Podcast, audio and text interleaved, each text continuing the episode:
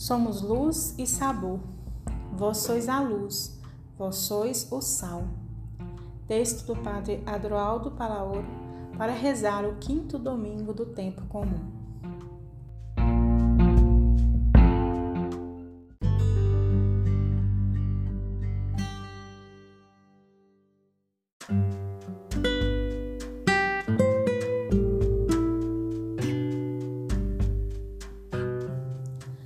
O evangelho deste domingo é a conclusão das bem-aventuranças proclamadas no domingo passado. Jesus faz uma afirmação lapidar: Vós sois o sal, sois a luz. O artigo determinado nos adverte que não há outro sal, que não há outra luz. Todos temos direito a esperar algo de nós. O mundo dos cristãos não é um mundo fechado e à parte. A salvação que Jesus propõe é a salvação para todos. É preciso que a única história, o único mundo, fique temperado e iluminado pela vida daqueles e daquelas que seguem a Jesus. Mateus nos traz uma mensagem de muita transcendência para o discipulado.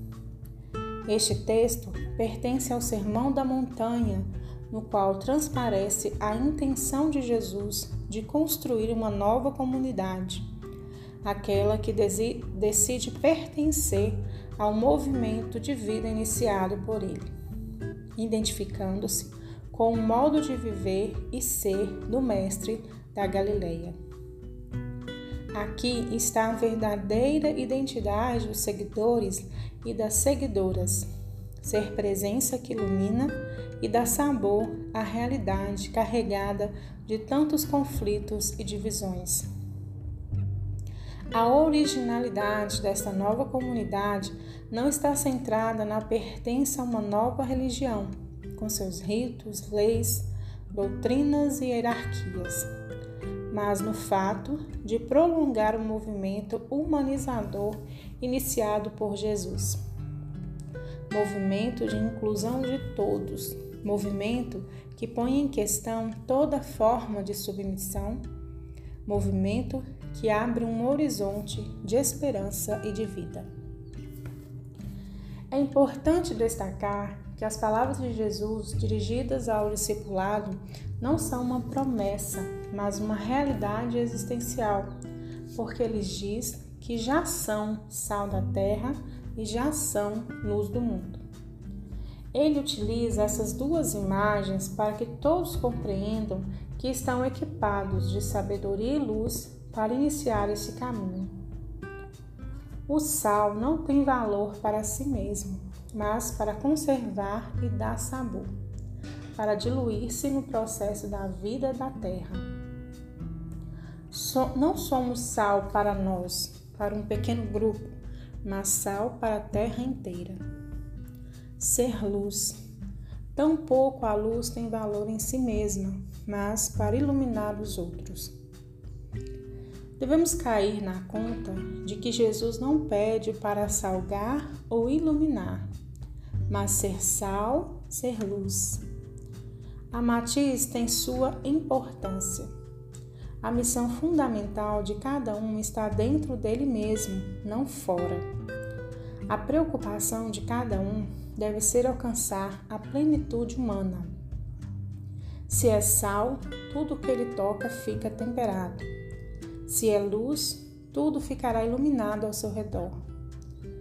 Com demasiada frequência, o cristão acredita ser sal e luz, mas sem dar-se conta de que perdeu toda a capacidade de dar sabor e iluminar a vida, porque é sal insosso e luz tímida.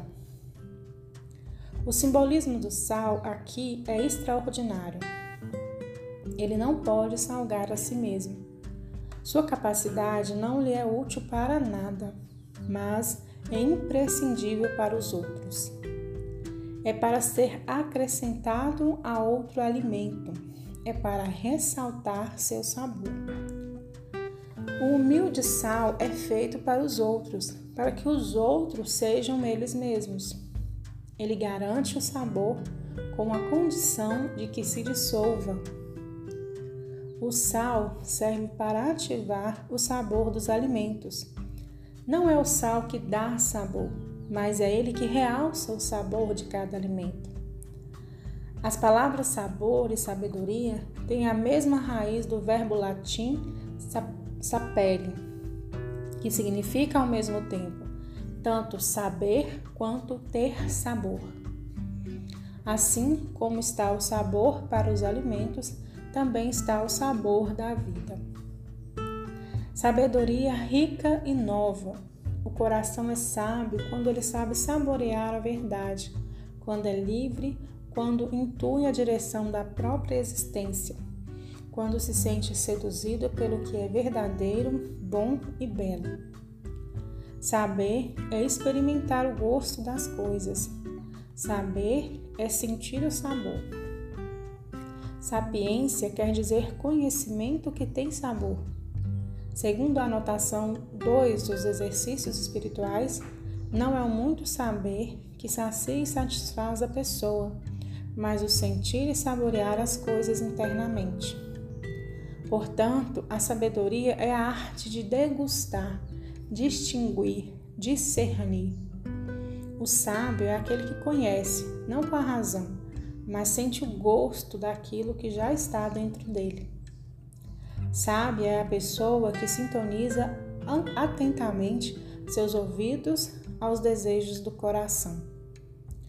Onde está a sabedoria que perdemos no conhecimento?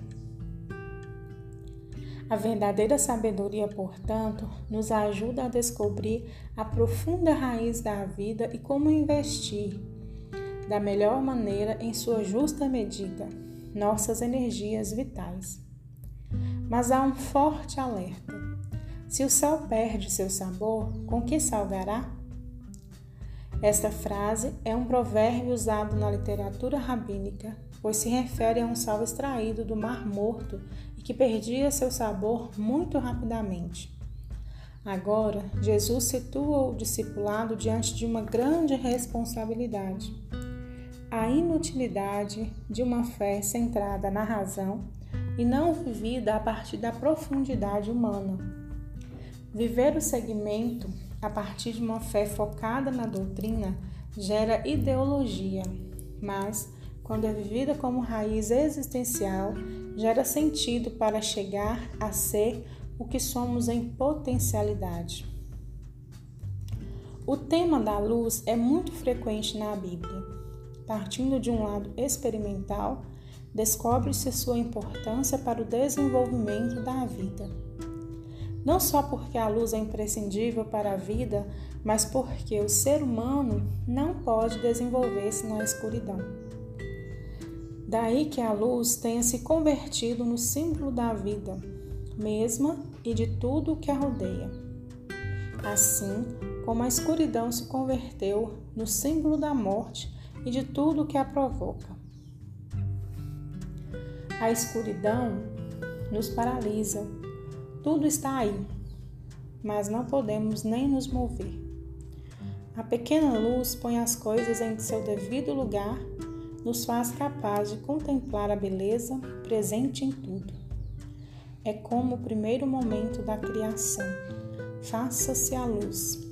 E a partir daí, o caos foi se transformando em cosmos. Quem segue aquele que é a luz, reacende a faísca de luz dentro de si e se torna reflexo da luz de Cristo. A vida inspirada pelo segmento é um caminhar na luz. Deus é luz e nele não há treva alguma. Primeira carta de João, capítulo 1, versículo 5. Deus revela, potencializa, ilumina, dá sabor. A pessoa que vive descentrada de si mesma torna-se um canal por onde passa a mesma luz divina.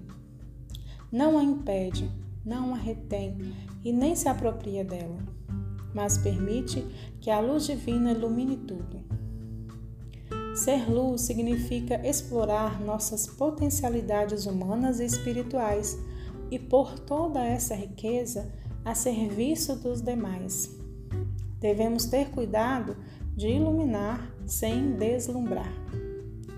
Ninguém é a luz, senão que tem um pouco de luz. E todos compartilhamos mutuamente a luz que vem de Deus. Nossa pequena luz reforça e ativa a luz presente no outro. A vida do discípulo, da discípula, transcorre em meio a um contínuo discernimento para encontrar a medida justa de sal, sabor e a medida justa de luz. Um excesso de sal torna intragável qualquer alimento e um excesso de luz nos cega. Às vezes, o discipulado se vê envolvido em um ego que espelha um excesso de sal até afastar os comensais. Assim também, um excesso de luz faz permanecer na sombra aqueles a quem ela se dirige. Do mesmo modo, uma dose menor de sal gera uma falta de sabor que dilui o sentido original, ou a pouca luz gera um ambiente sombrio e frio. É a tibieza de um discípulo que não se atreve a viver com inspiração essa missão, porque suas raízes se desconectaram da fonte e ele se reduz a cumprir alguns ritos ou normas, sem viver uma profunda identificação com Jesus.